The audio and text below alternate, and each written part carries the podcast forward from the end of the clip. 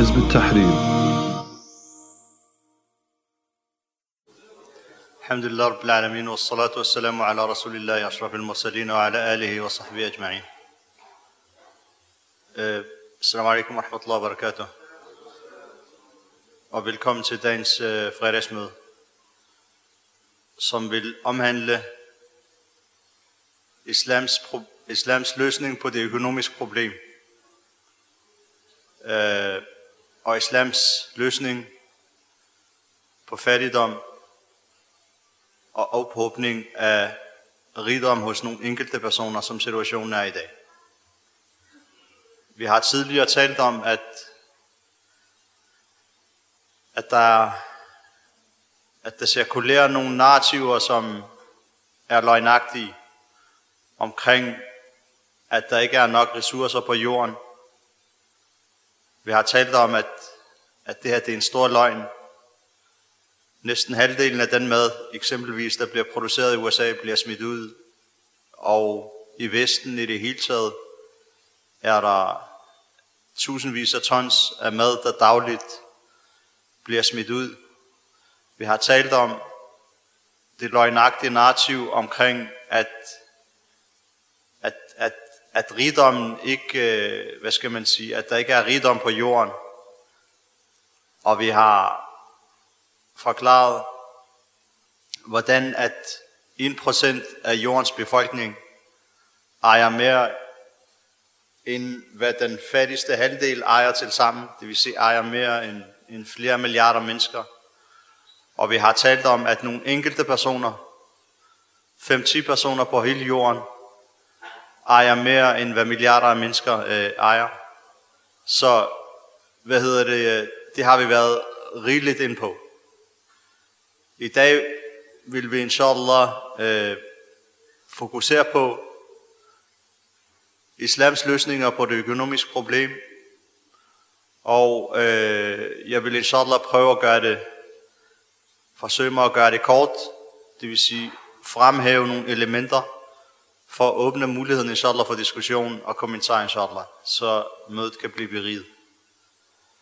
Øh, som vi tidligere har sagt, så er et hvert seriøst system, som skal løse et problem, skal i første omgang definere et problem, og derefter definere løsning og definere hele systemet som løsning på dette problem.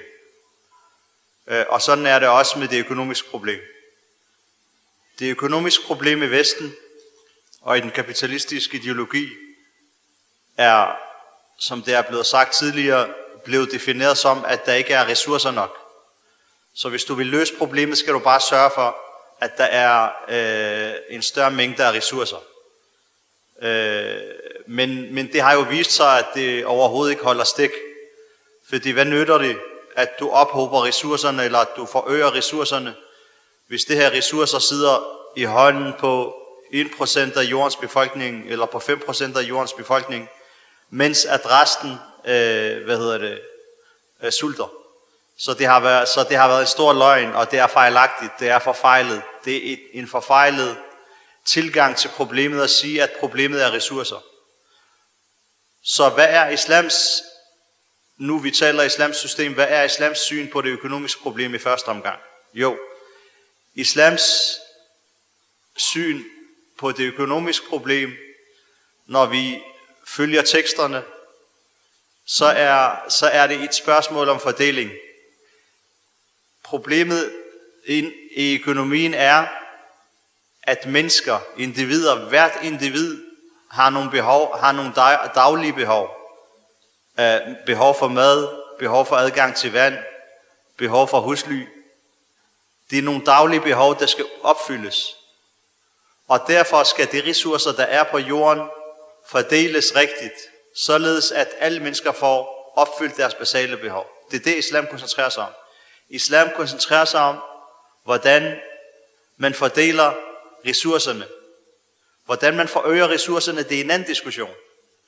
Problemet er, hvordan man fordeler ressourcerne, der er på jorden. Det er det, der er essensen i islams, øh, hvad hedder det, i islams øh, øh, økonomisk system. Og, og det er selvfølgelig, hvordan du, du tilegner dig ejendom, det hænger jo sammen med, at hvordan du fordeler det. Så man kan sige, at kontrakapitalismen, som siger, at der er ejendomsfrihed, som siger, at der er ejendomsfrihed, hvilket har resulteret i, at man kan eje oliefelter, man kan, altså private kan eje oliefelter, de kan eje fængsler, de kan eje fabrikker, som et helt land er afhængig af, de, de kan eje banker, som kan få hele, et helt land til at gå ned, så øh, er der i islam ingen økonomisk frihed. I islam er der tilladelse til ejerskab, der, men der er ikke nogen ejendomsfrihed. Du kan ikke eje, hvad du vil i islam. Islam giver mennesket tilladelse til at eje, men den her tilladelse, det er en islamisk lov.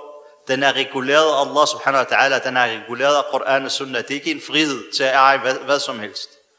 Så Allah subhanahu wa ta'ala tillader for mennesket at eje, men kommer med nogle specifikke undtagelser og fordeler ejendomsretten i nogle forskellige, øh, i nogle forskellige kategorier. Så når vi taler ejendom i islam, så er der tre typer af ejendom. Der er privat ejendom. Det er de ting, et menneske kan tilegne sig. En bil, et hus, penge, øh, et stykke jord, øh, beklædninger, smykker osv. osv. Fødevarer. Alt det her, det er personlig ejendom. Det er den private ejendom. Den anden type, og den her selvfølgelig, den her private ejendom, den har sine tekster. Allah subhanahu wa ta'ala taler i Koran om at gå på jorden og spise, hvad der er på jorden, og profeten sallam har tilladt arbejde, og teksterne i Koran tillader også, at man arbejder og får en løn osv. Så, videre. så i islam, som sagt, der er tilladelse til privat ejendom. Det er tilladt at arbejde og tilegne sig ting. Det er tilladt at arve. Det er tilladt at få noget gennem min gave. Det er tilladt at tilegne sig ejendom ved, at staten giver en et stykke jord, for eksempel, som profeten sallam gjorde.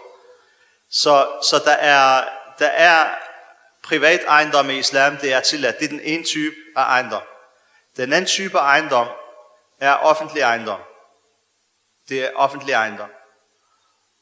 Offentlig ejendom er noget, som ikke må ejes af individer.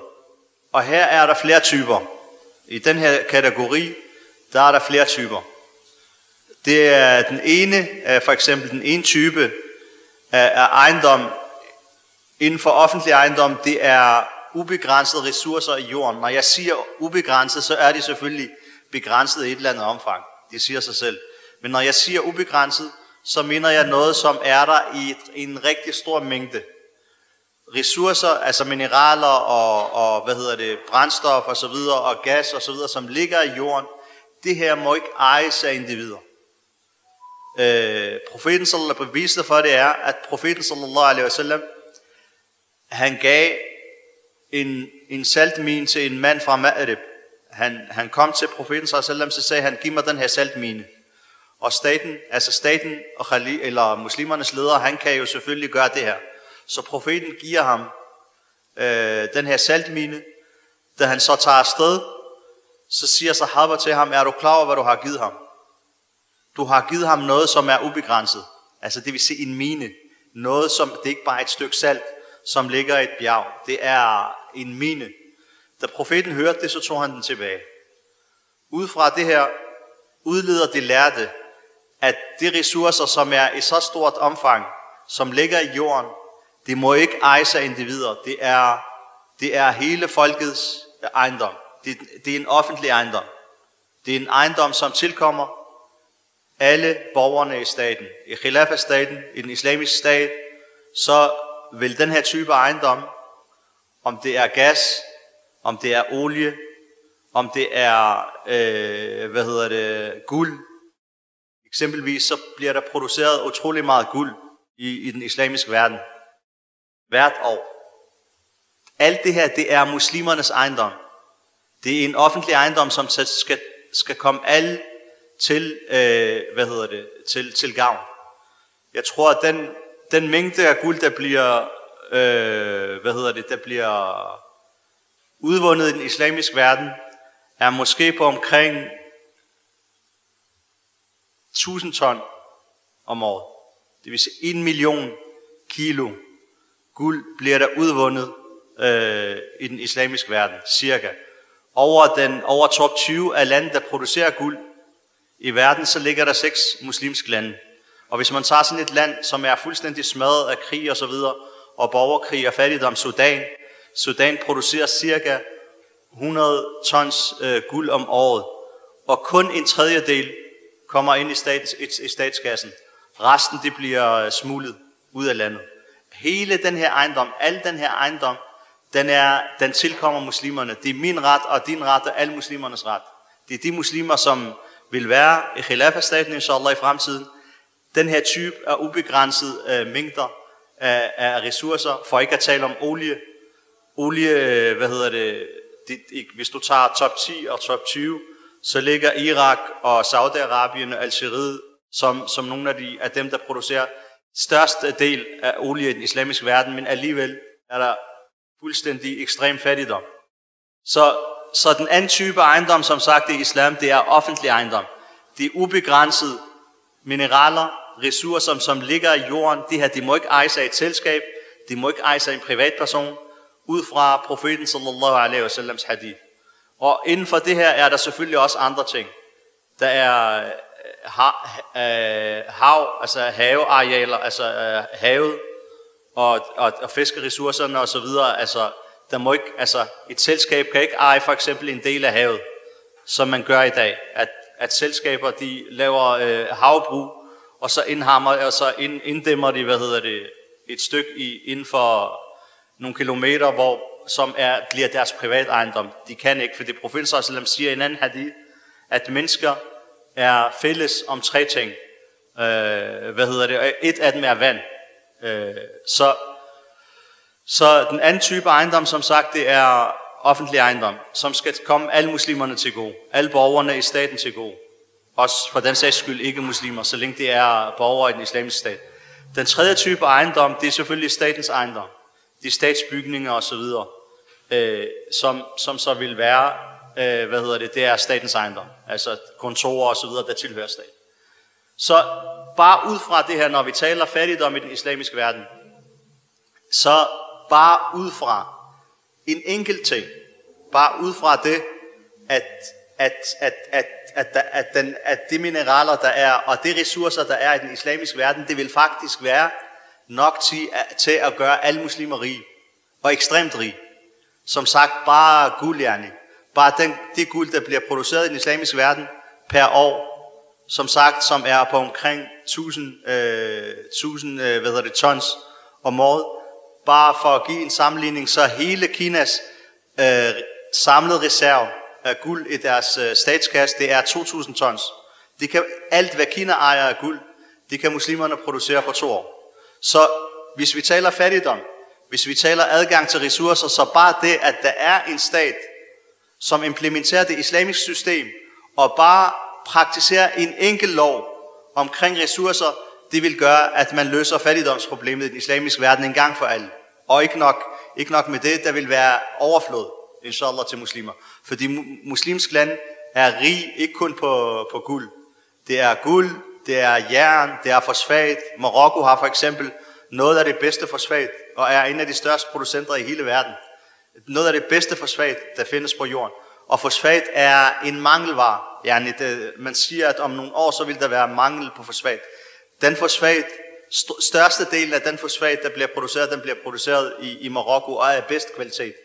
Den, altså fosfat, det er en bestanddel i næsten alt, hvad du producerer. Øh, og, og, og hvad hedder det, det er fra, vi snakker fra gødning til madvarer til alt muligt andet.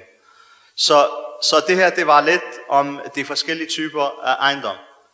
Øh, så er der nogle andre ahkam. Selvfølgelig øh, i forhold til, hvad, hvad ressourcerne er, i, hvad, hvad økonomien består af. Og her, der kan man, der kan man tale om, at økonomi, enhver økonomi består af fire ting. Består af fire ting. Altså af, og det er på hele jorden. Yani om vi snakker Kina, eller Etiopien, eller USA. Den består af fire ting. Det ene, det er landbrug, det andet, det er industri. Det tredje, det er handel. Og det fjerde er arbejde, altså menneskeligt arbejde, altså arbejdskraft. Her, der står muslimerne også ekstremt stærkt. Øh, hvis vi snakker lidt ahkam først, og så kan vi snakke lidt i forhold til, hvad muslimerne... Hvis vi snakker landbrug, landbrug for eksempel.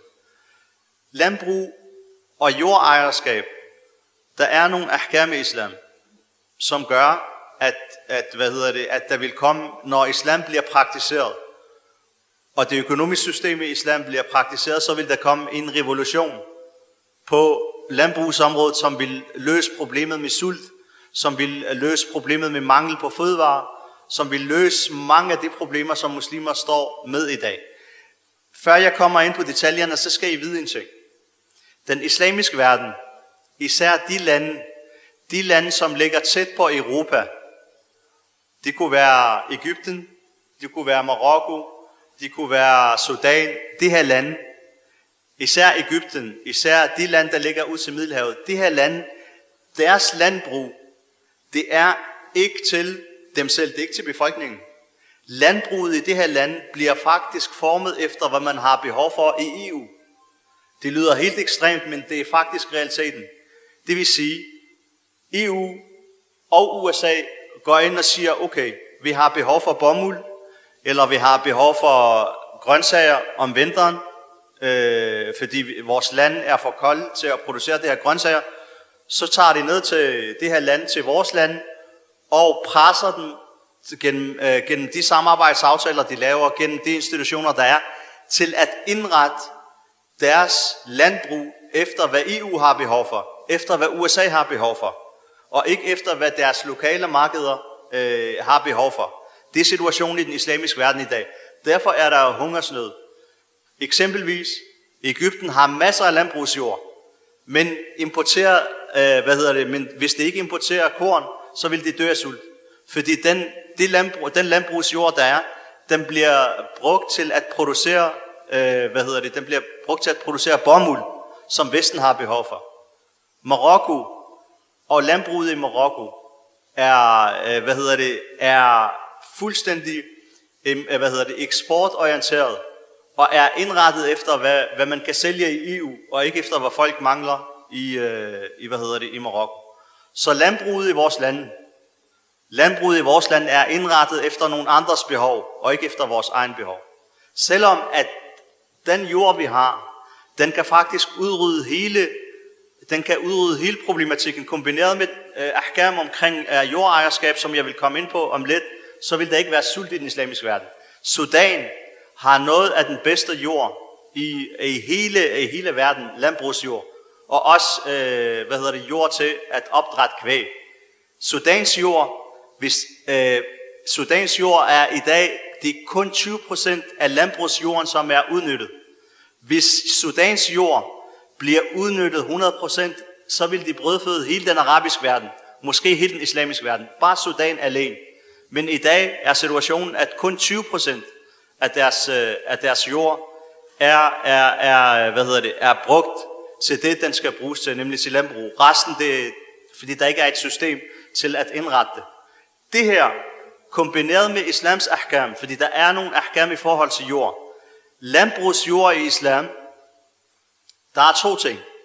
Det ene, det er, at profeten sallallahu han siger, den som, den, den som øh, ordner en jord, altså en mand, som tager ud til bjergene, eller til et øde sted og finder noget jord, lægger nogle sten omkring, og renser den her jord, dyrker den, det er hans jord. Mere skal der ikke til islam. Det vil sige, at forestil jer i fremtiden, når staten, øh, hvad hedder det, øh, når staten praktiserer det her system, hvad der vil ske. De folk, der ikke har jord, de tager ud, finder et stykke jord, hvad hedder det, bygger et lille hus et eller andet sted på den her jord, og begynder at dyrke den her jord. Og den er deres. Den skal bare dyrkes. Yani den, det eneste krav, der er fra islams side, det er, at den jord, den skal dyrkes inden for tre år. Det er så den anden hukken. At den, der har en jord, som han ikke dyrker i tre år, den bliver taget fra ham. Så det her, det vil gøre, at folk selvfølgelig, det vil være deres interesse, at dyrke den jord, de har. Det her, det vil gøre, som sagt, at det vil give overflod af, af madvarer. Fordi hvem er interesseret i at miste sin jord? Hvem er interesseret i, at jorden øh, bliver taget fra en?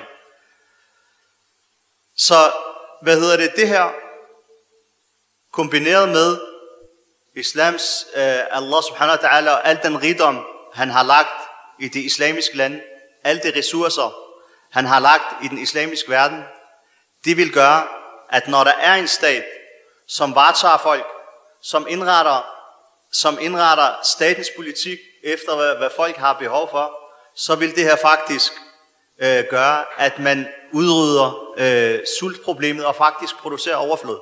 Det her, det, det her det er muligt. Jeg ved godt, at under, øh, under øh, Ukraine-krisen, så fandt vi ud af en ting. Og det er, at Ukraine alene, det er kun Ukraine og Rusland, der brødføder næsten hele verden med korn.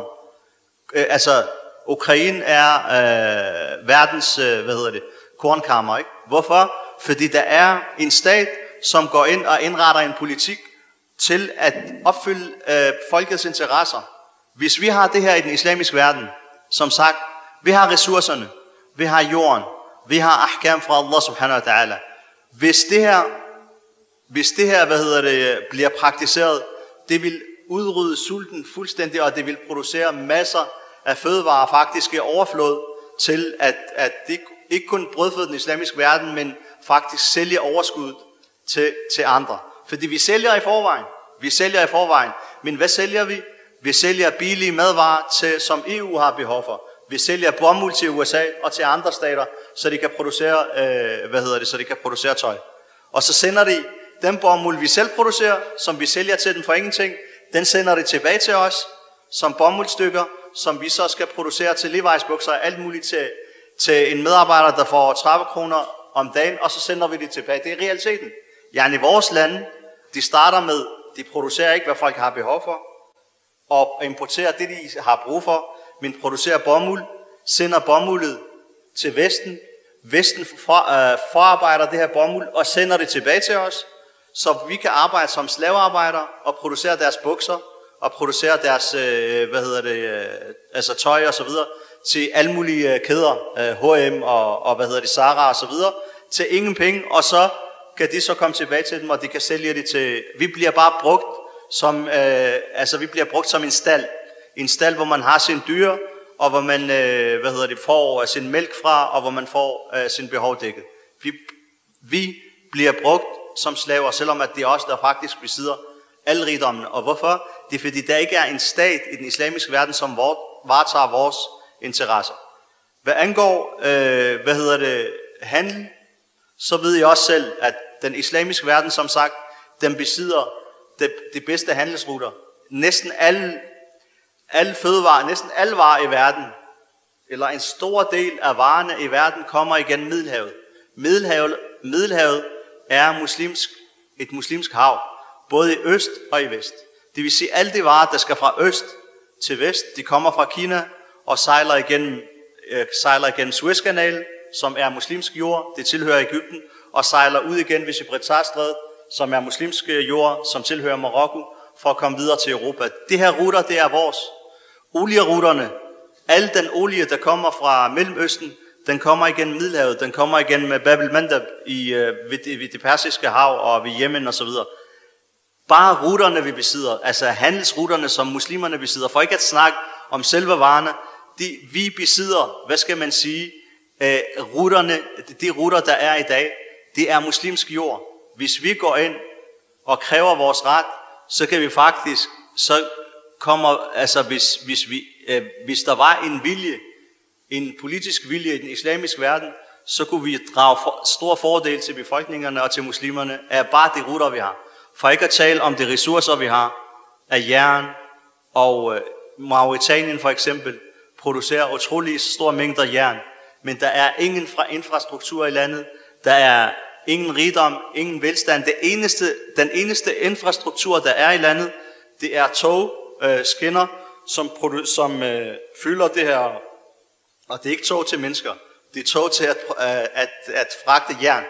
Det bliver fyldt med jern ind i landet, sejlet ud til, til Atlanterhavet og så videre, enten til USA eller til England. Så den islamiske verden i dag er et marked for Vesten, er en, en, en, en, en hvad skal man sige, er, er, er en fabrik, hvis man kan sige det sådan, for Vesten. Arbejdskraft, for at snakke om den, den yderligere ressource til, hvad hedder det, den sidste ressource til, øh, hvad hedder det, til, øh, til økonomi, arbejdskraft. Vi besidder den bedste arbejdskraft i verden.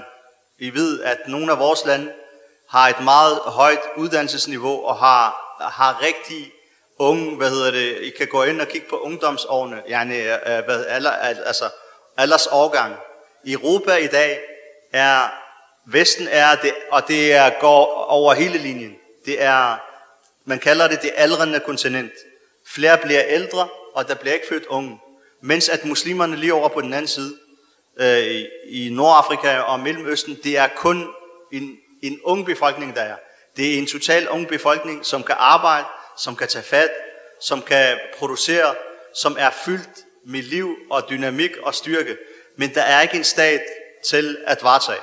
Så man kan sige, at Allah subhanahu wa ta'ala har givet os og har begunstiget os med alle forudsætninger til rigdom, både hvad angår ressourcer. Allah har givet os nogle af de største ressourcer og vigtigste ressourcer i hele verden. Olie, guld, øh, landbrugsjord, øh, afgrøder. Det har Allah subhanahu wa ta'ala rigtig meget. Det her har Allah subhanahu wa ta'ala produceret eller øh, placeret i den islamiske verden. Og Allah subhanahu wa ta'ala har givet os et system, som vil sørge for, hvis det bliver praktiseret, at skabe rigdom og skabe velstand og skabe, øh, hvad hedder det, øh, skabe gunstige forhold og god økonomisk forhold til ikke kun den islamiske verden, men gør det i, i så stort omfang, at der faktisk vil være andre folkeslag og andre folk, der vil uh, drage øh, nytte af det. Med de her punkter vil jeg inshallah afslutte, øh, og jeg lader selvfølgelig, øh, hvad hedder det, den sidste halv time inshallah være til diskussion inshallah. Så jeg håber inshallah, at vi beriger hinanden med øh, kommentarerne, og vi kan opklare yderligere øh, i forhold til emnet øh, under øh, den her halvtime. Og barakallahu fikum. Jeg har et spørgsmål, som jeg vil gerne stille, hvor du vil gerne belyse det, inshallah. Det er punktet angående industri og angående tung industri. Vi ved, at den islamiske verden ikke har tung industri. Hvordan vil Khilaf al-Islamia øh, frembringe den her tunge industri, know-how, når vi snakker om at producere skibe, flyvemaskiner. Ikke lidt industri, som der er i vores land. En land, som der laver tøj eller ikke tøj. Selve maskiner, som der producerer maskiner. Kan du komme ind på det, inshallah? Ja. Altså, hvad hedder det? Det skal lige siges, øh, med hensyn til materiel styrke, økonomisk styrke, eller en hver, en hver form for anden styrke, så er den altid afhængig af en vilje. Hvis der er en, en sand vilje bag, så kan man, øh, som man siger, vilje, fjer, øh, vilje flytter bjerg, og det er ikke løgn. Vilje flytter bjerg. Hvad hedder det? Så det her, det er ikke kun muligt. Det er muligt, og det er set i historien. Altså andre har gjort det før muslimerne. Øh, ikke fordi, at vi på nogen måde skal associeres med, hvad der skete under 2. verdenskrig, eller det parter, der var. Men Tyskland efter 1. verdenskrig blev øh, fuldstændigt underlagt øh, repressalier, og blev underlagt, øh, hvad hedder det, øh, betingelser til at holde det svagt. Men da der var en vilje i Tyskland så opbyggede man en, en tung industri i løbet af meget få år, måske i løbet af to-tre år. Selvfølgelig med forfærdelige øh, resultater øh, sidenhen, men det er ikke det, der er pointen. Pointen er, at, at det er muligt at opbygge en, en tung industri. Så den islamiske verden, øh, hvad hedder det, det, det der mangler, det er en vilje i første omgang. Så kommer det praktisk.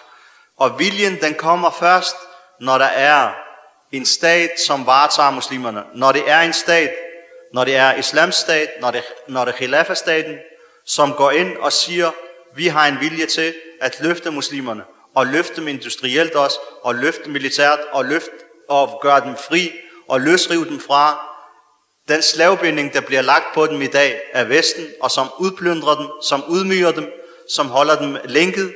Når der er den vilje, og den vilje kan ikke komme før der er en stat. Når der er den stat, som er Khilafah-staten, så er det andet i virkeligheden detaljer. Og selv de detaljer, de, praktiske detaljer, det er muligt. Altså råmaterialer, vi har masser af råmaterialer af alt slags. Vi har brændstof, vi har metallerne, vi har, øh, hvad hedder det, vi har områderne, vi har store landområder, vi har arbejdskraften, og, og vi har know-how. Altså, der er rigtig mange muslimer hvert år.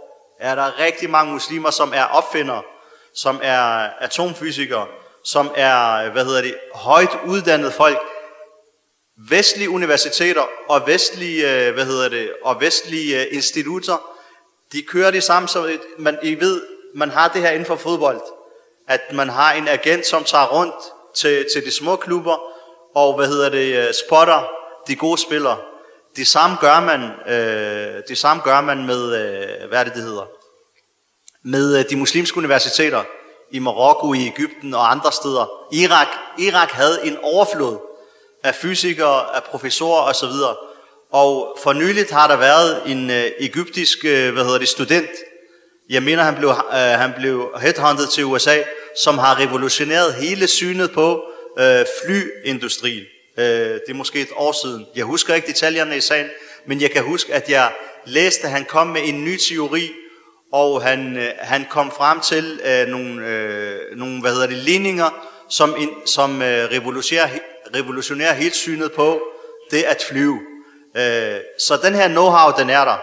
Yani, som sagt, rigtig mange, øh, rigtig mange øh, hvad hedder det, øh, kyndige folk er der i den islamiske verden, som faktisk øh, bliver headhunted til, til USA, til, øh, hvad hedder det, til Europa. Mange af, mange af, af, selv i Europa er der en masse muslimer.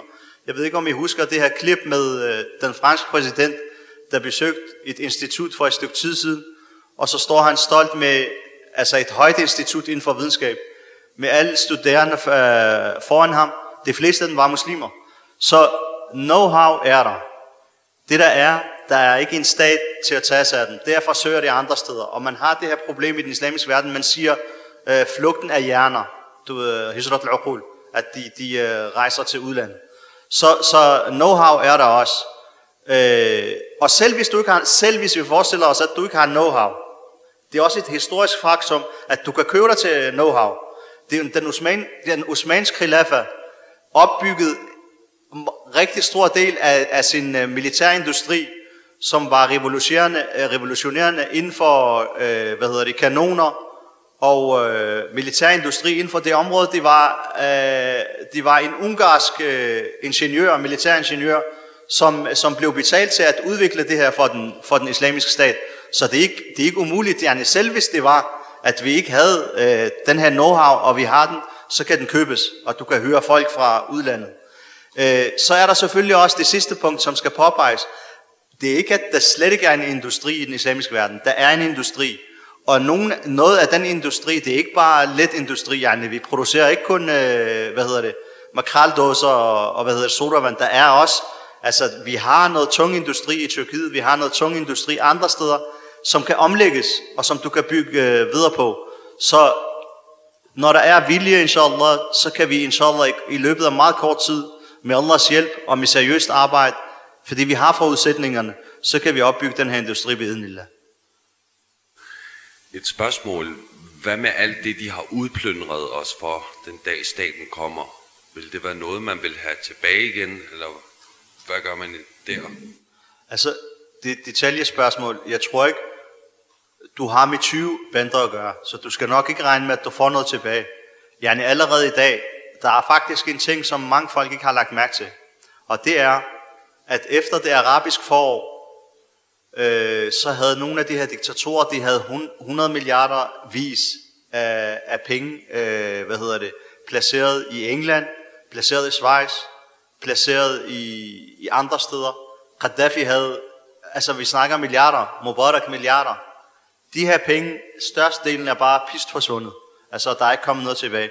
Så hvad hedder det, der, selvfølgelig vil der komme nogle krav og så videre sikkert, men, men det, vi skal nok ikke forvente øh, det helt, øh, det helt store, hvad det angår. Men vores succeskriterie i første omgang er, at vi stopper udplyndringen, og vi stopper plyndringen, og så starter vi fra nul øh, derfra. Ikke? Men, men som sagt, du har med mennesker at gøre, som ikke frygter Allah, eller som ikke har Allah i, i deres regnskab, og som ikke, øh, hvad hedder det. Men der vil selvfølgelig være detaljer.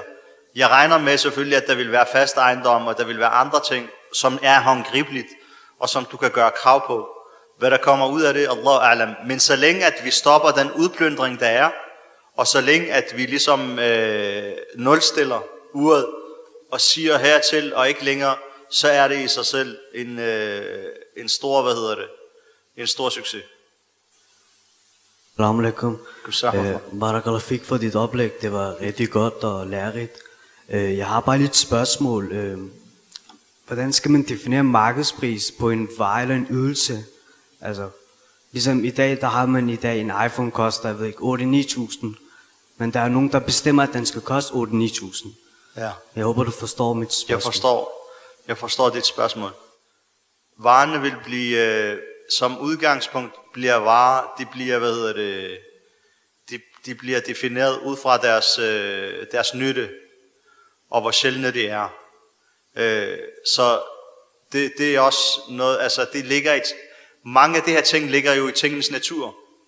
Øh, så, så hvad hedder det, øh, altså, altså hvor meget nytte der er i varen, og hvor sjældent den er, hvad har den kostet at producere. Ja, en reel, reel ting omkring produktion, omkring øh, prissætning. Øh, ellers, hele den der oppusthed, der er i dag, meget af den vil, øh, vil komme væk, fordi øh, meget af det, det er faktisk oppustet. Og det, det er faktisk et, et, et, spændende, et spændende spørgsmål, du bringer op, fordi den der fiktive økonomi, den har snidt sig selv i den reelle økonomi. altså selv i varer, øh, så er der lige pludselig en eller anden trend, fordi en eller anden YouTuber har lavet et eller andet, og så er der en vare, der bare øh, koster, jeg ved ikke hvor meget det koster, det kunne være en sodavand eller et eller andet. Jeg så nogle børn rende rundt med nogle dåser her forleden, så fik jeg at vide, at det, hele verden var gået amok over den, fordi øh, på, jeg ved ikke, Instagram eller et eller andet, der var en eller anden, der drak det eller et eller andet. Så. Men øh, det, det eksisterer ikke i islam. Yani, de der abnorm øh, markedsformer, øh, hvor du har en trøje, der koster øh, 10 millioner eller et eller andet. Der ligger sådan et program på, hvad hedder det, Netflix, med sådan et auktionshus. Yani, det er helt grotesk at se nogle af de der ting, der er derinde. Ikke? Altså sådan noget, øh, en eller anden baseballtrøje, som en eller anden har spillet med. På et tidspunkt, så kræver han, at den skal, han skal have 7 millioner kroner for det, eller sådan noget, 7-10 millioner. Altså, det, det, er, det er helt abnormt, ikke? Så, og det er fordi, man har bevæget sig væk, for der, der er et syn på økonomi. Synet på økonomi i første omgang for, for mennesket, og særligt for muslimerne, det er, at de skal opfylde et behov.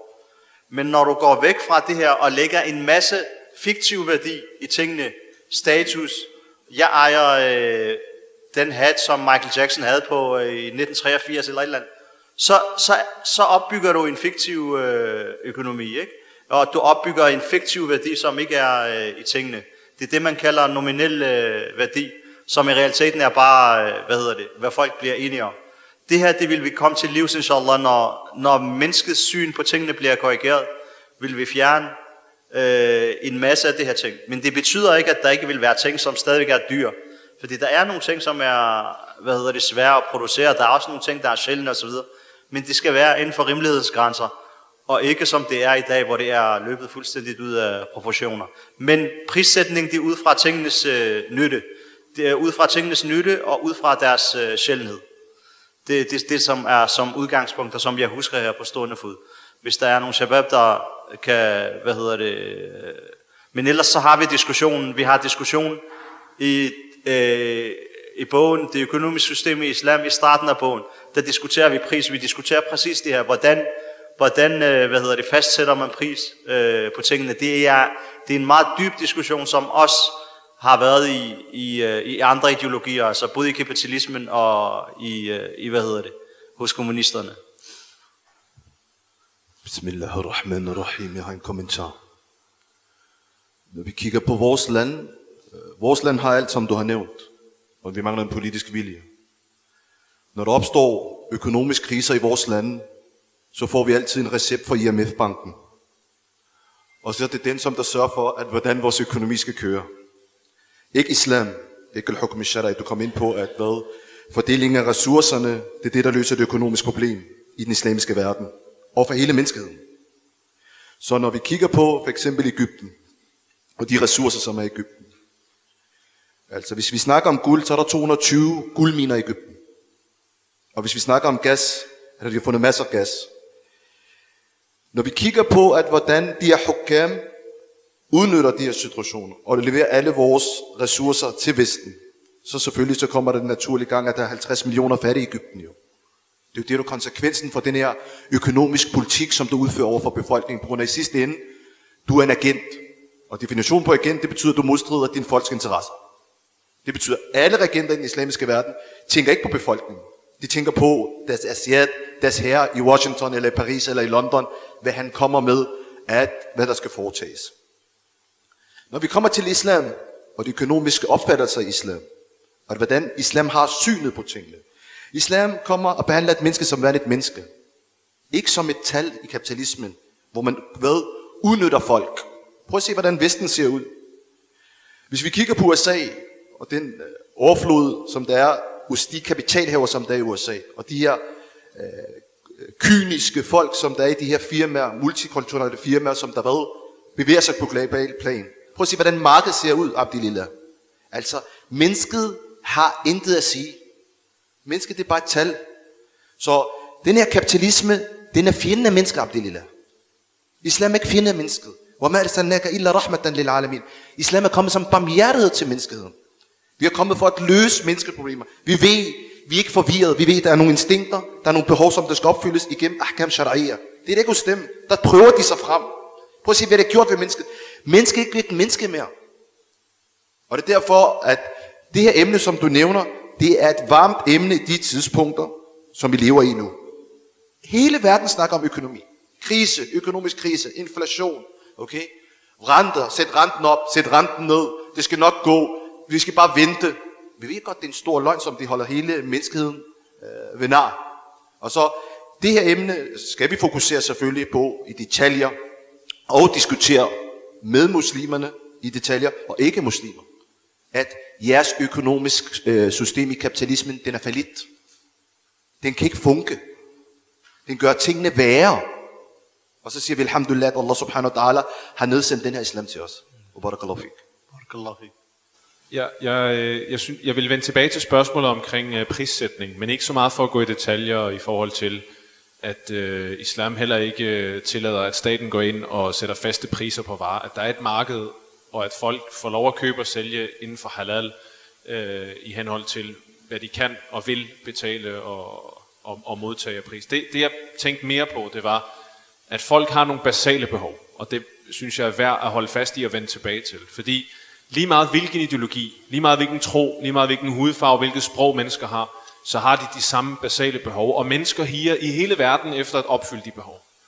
Mennesker vil gerne have tag over hovedet. Mennesker har brug for tøj på kroppen. Mennesker har brug for mad til at brødføde sig selv og sine børn. Og det her, det er en overlevelseskamp for en stor del af verdens befolkning i dag. Og det er en skam. Det er en skam, at det finder sted blandt vores egne, i vores umma. Og det er en skam, at det finder sted i det hele taget.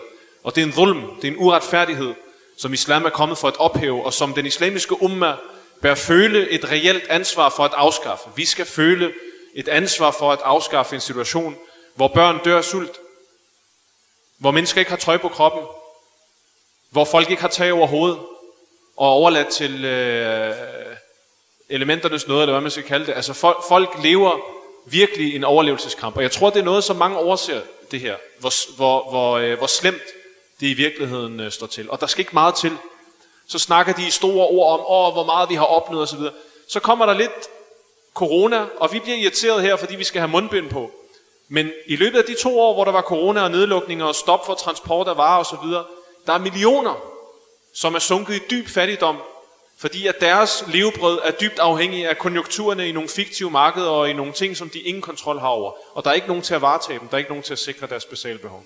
Der, hvor jeg vil hen med det i forhold til priser, det er, at bare i sådan et land som Danmark, hvor levestandarden materielt set er relativt højt, så kommer vi jo ikke udenom, at noget så enkelt som at købe et hus, Glem et hus. Noget så enkelt som at købe en etværelses lejlighed på størrelse med et hønsebur.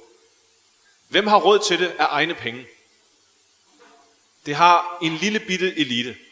Resten af samfundet er tvunget til, fordi bankerne er blevet integreret i det økonomiske system og tvunget ind i enhver transaktion, som er større end et par håndører, at gå ned og låne i banken for at købe noget til en pris, som han ikke har råd til, og som modparten i virkeligheden heller ikke har krav på. Siden hvornår er murstenen øh, blevet så meget værd? Hvorfor er den lokalitet så meget værd? Hvorfor er kvadratmeteren så meget værd? Det er den, fordi at det er blevet en indbygget forudsætning, at du skal tage et lån i banken for at kunne købe ejendom. Du skal tage et lån i banken for at kunne købe et transportmiddel. Mange gange folk går og tager forbrugerlån for at købe den der iPhone til 8-9.000. Folk lever på lån. Da jeg havde en samtale med nogle af mine ikke-muslimske kolleger, og jeg nævnte for dem, at jeg køber ikke noget, med mindre jeg har råd til det. De synes, jeg var total weirdo. De sagde, øj, hvor du stram, mand. Ikke? Altså, det vil jeg aldrig kunne klare. Aldrig nogensinde. Man skal bare have en god bankrådgiver også. De lever på lån.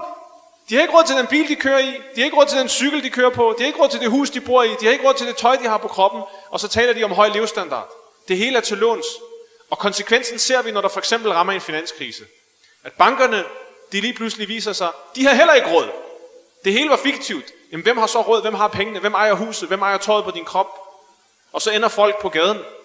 Du ved, mange har en eller anden opfattelse omkring, at når folk i ilandene i de øh, fine industrialiserede vesten, når de lever på gaden, så er det fordi, de er nogle tabere. Så er det hobos øh, på stoffer, det er derfor, de er havnet på gaden. Det passer ikke. Det passer i nogle tilfælde. Men for millioner af indfødte vesterlændinge, ikke mindst i USA, der er livet på gaden et tvunget vilkår. På grund af et system, som heller ikke varetager deres basale behov. Og det her er blevet værre med tiden. Når man går tilbage til dengang, dollaren var mere stabil, blandt andet i kraft af, at den var knyttet til guld, så kan man se, at tager du den gennemsnitlige amerikanske borger for eksempel, og kigger på hans evne til, inden for en rimelig levetid, at købe et hus til at bo i med sin kone og sine børn, så er den evne, den er styrt dykket fra 50'erne, 60'erne og frem til i dag. Folk kan ikke. Ligesom folk ikke kan her. Og hvis du laver en parallel til de muslimske lande, så er det på mange områder værre. Fordi strøm i vores land, hvem står for det? Det gør private selskaber, ligesom de gør det i mange vestlige lande. Men de her private selskaber, det er ikke engang selskaber, som har en interesse i at øh, betale skat, eller på en eller anden måde give tilbage til øh, det marokkanske, eller egyptiske, eller pakistanske samfund. Det er vestlige selskaber. Det samme med gas, det samme med el, det samme med alt muligt andet. Og det vil sige, det er ikke et spørgsmål om en iPhone, det er et spørgsmål om at have lys i lampen. Det er et spørgsmål om at have varme i radiatoren. Det er et spørgsmål om at have vand i hanen. De her ting bliver sat til en pris, som er fuldstændig unaturlig, fordi de her ting burde ikke engang koste. De her ting er ummas hak. De her ting er ummas ejendom. Så ikke nok med, at priserne er sat højt. Du tager ting fra folk, som det er dem, der ejer, og så tvinger du dem til at købe det tilbage til en overpris, som havner i lommen på dine fjender. Det er det system, vi har i dag. Og det her, det er, øh, det er i virkeligheden noget andet end, end, øh, end bare, at tingene er prissat ud fra øh, noget, der er fiktivt. Det her det er en decideret forbrydelse, og det er ikke kun en forbrydelse mod muslimer, det er en forbrydelse mod mennesker, mod menneskeheden. Det kapitalistiske system udpiner menneskeheden, og der er ikke nogen andre end os. Der er ikke noget andet end islam, som kan gøre en ende på den her tilstand. Og derfor taler man heller ikke i dag om nogen løsning. Altså der er ikke nogen økonomer, eller ideologer, eller eksperter i Vesten, som taler om en løsning. Det eneste, de taler om, altså alle er enige om, at det her system er, har slået fuldstændig fejl.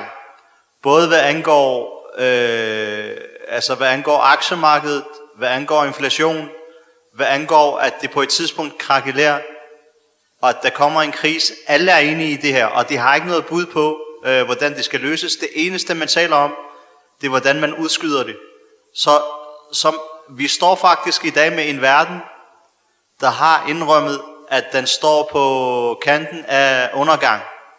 Altså blandt andet økonomisk undergang, udover alt muligt andet, med miljø og alt muligt andet. Ikke? Og det eneste, der har, det eneste, der har en reel løsning, og en reel, så den reelle rahma, som Allah subhanahu wa ta'ala taler om, kan komme til udtryk, det er muslimerne. Vi er det eneste, der sidder med et system, som kan få verden tilbage i balance. Ideologisk, meningen med livet, meningen med tilværelsen, øh, altså øh, varetagelsen af jorden, den her jord, som de, altså, fordi den her økonomisk øh, galskab, som er blevet fremhævet øh, af flere af jer, den har jo også en bagside. Det er, at man f- har kørt fuldstændigt, øh, hvad hedder det, øh, ureguleret på jordens ressourcer. På en måde, som har gjort, at, at man ved ikke engang, hvordan, altså man har ondt af de generationer, som vi efterlader den her jord til, yani man har, og det går stærkere og stærkere med de ting, man har ødelagt. Øh, så man har nærmest gjort jorden ubeboelig efterhånden, ikke? for at, ligesom at overdrive det lidt. Så, og vi er det eneste, islam er, islam er den eneste løsning, vi er den sidste bastion for menneskeheden. Overfor den her menneskefjendtlige øh, ideologi, som ikke, har, ikke kun har ødelagt mennesket, men har ødelagt mennesket, og har ødelagt miljøet, og har ødelagt træer og sten. Vi er det sidste, der holder, der holder fast på den menneskelige natur, der holder fast på, at, at Allah subhanahu wa ta'ala har skabt et system, som mennesker skal leve efter. Altså nu taler man, jeg læste en artikel øh, her forleden, i forhold til endnu et skrig, endnu en trend inden for deres ureguleret, betingelsesløs økonomisk frihed. Ikke? Det, er, det er det her med kunstig intelligens, og hvor vil den tage mennesker hen og så videre. Der er ingen grænser, og man leger med nogle ting, som man ingen idé har om, hvordan det vil ende hen. Men så længe at det er inde i frihedens navn, så er, der, så er eliten glad for det.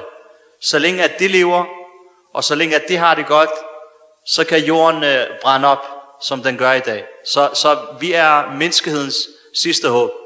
Og vores arbejde, de skal koncentrere sig om, at vi opklarer øh, det her, altså vi opklarer det her budskab, både for muslimer og for ikke-muslimer. Ikke mindst for muslimer for, at de skal arbejde for, at muslimerne etablerer den her løsningsmodel, islamisk løsningsmodel, der kan redde muslimerne i første omgang, sådan så vi kan redde øh, verden, fordi vi står over for mørke tider, og det er kun øh, islam, der kan, der kan redde os ud af den. Han kommentar, bare kort inshallah. Hvis vi kigger på vores land, du kom ind på, at uh, det er en fælles ejendom, ressourcerne. Det betyder, at den ikke uh, tilhører Saud-familien, eller Ben Rashid-familien, eller Zaid i uh, Emiraterne. Og så kigger vi på, at hvordan at de bruger de her penge. Det er jo det, der er, størst, det er, det, der er så et stor katastrofe, at når vi snakker om Øh, turistindustrien, det er jo en katastrofe, hvis vi kigger på den by, som hedder Naomi, op i Saudi-Arabien, hvor mange milliarder de bruger. Og de udfordrer hinanden det her med vores penge, med vores ejendom. Okay? At hvis vi kigger på for eksempel Ægyptens kyst.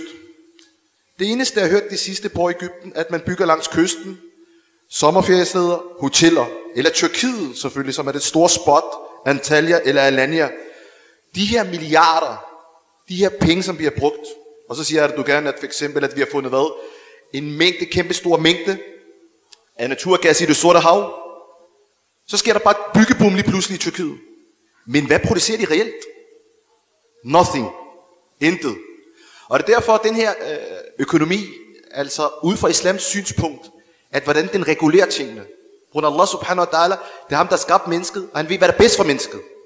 Så de her mennesker, som der mødes hvert år i Davos i, øh, i Schweiz, med deres øh, fede biler og op i bjergene, op i Alpebjergene, de lyver gang på gang over for den her menneskehed. Og fikum.